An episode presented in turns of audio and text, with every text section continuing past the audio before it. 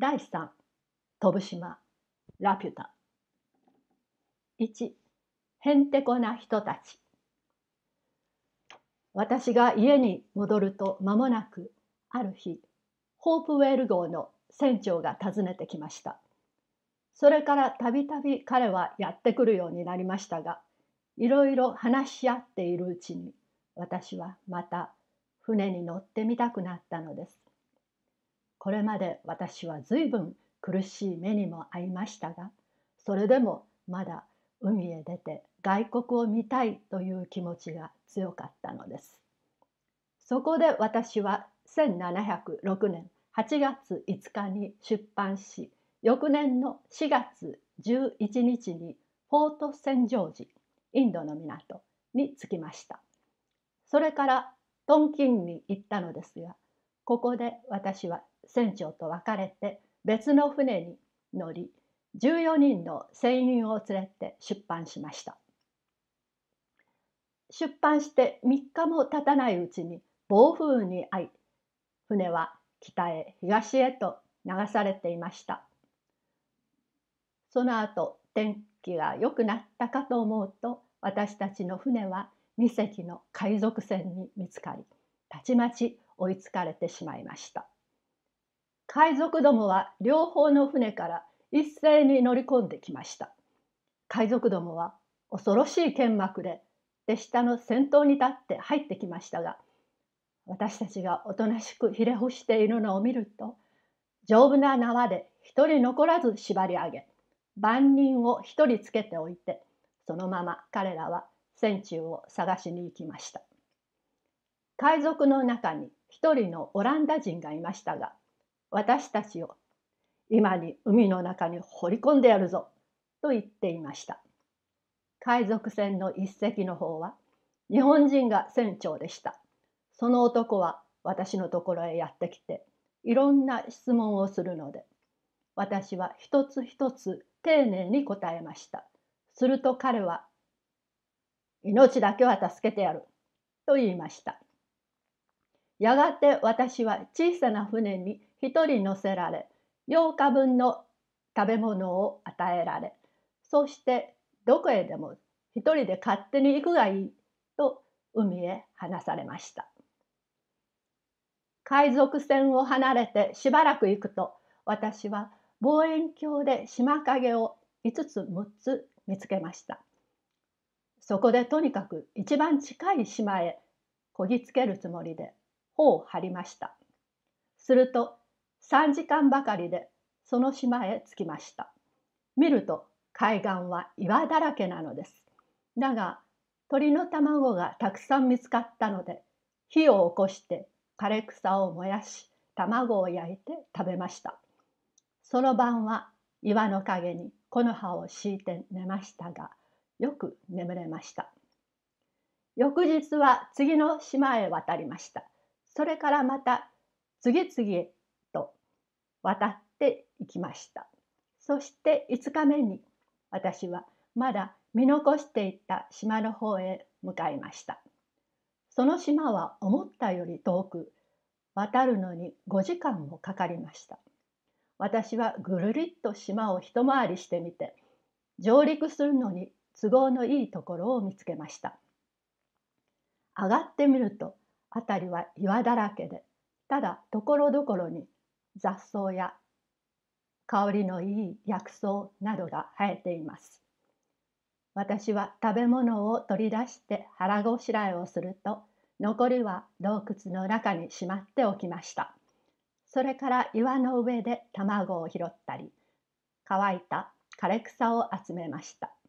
私は明日は一つこれに火をつけて卵を焼いておこうと思いました。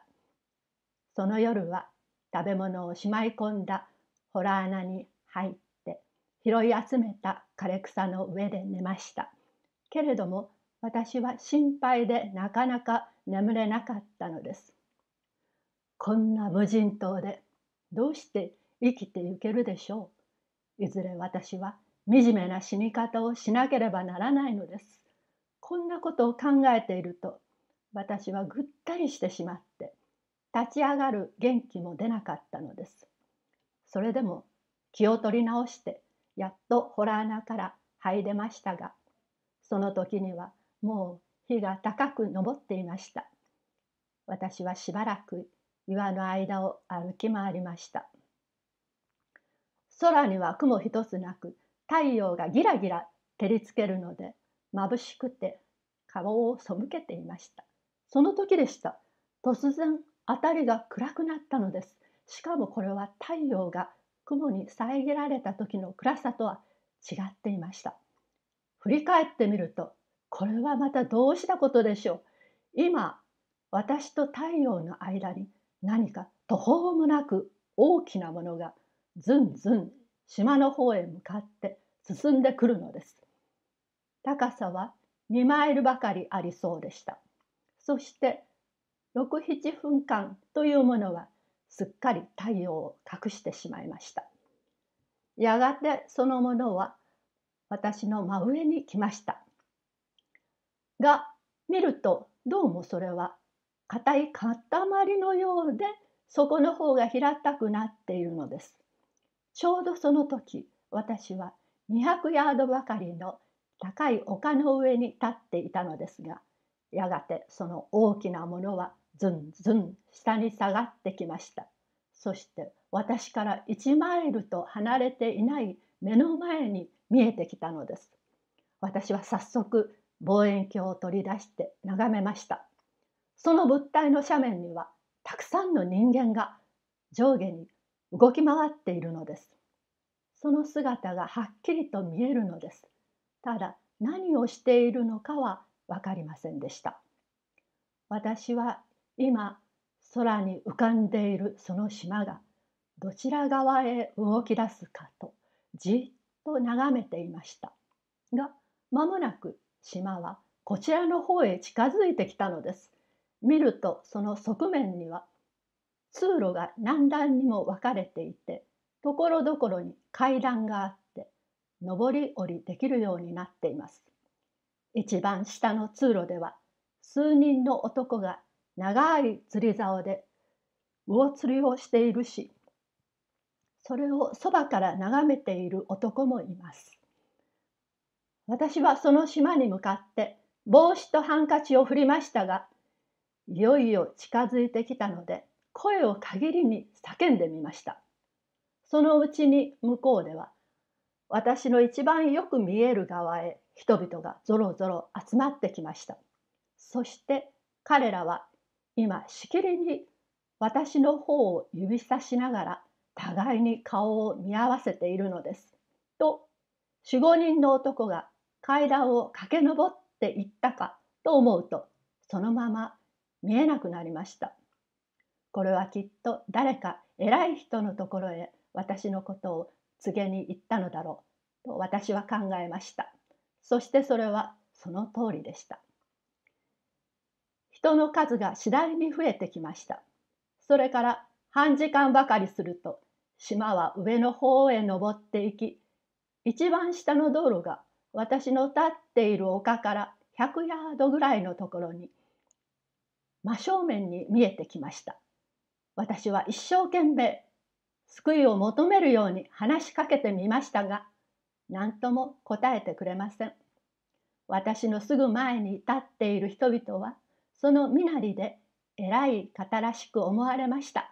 私の方を見て何かしきりに相談しているようでしたが、ついにその一人が上品な言葉で何か叫びかけました。私も早速返事しましたが、どちらも言葉はまるで通じません。ただ私がひどく困っていることだけは身振りで分かってくれました。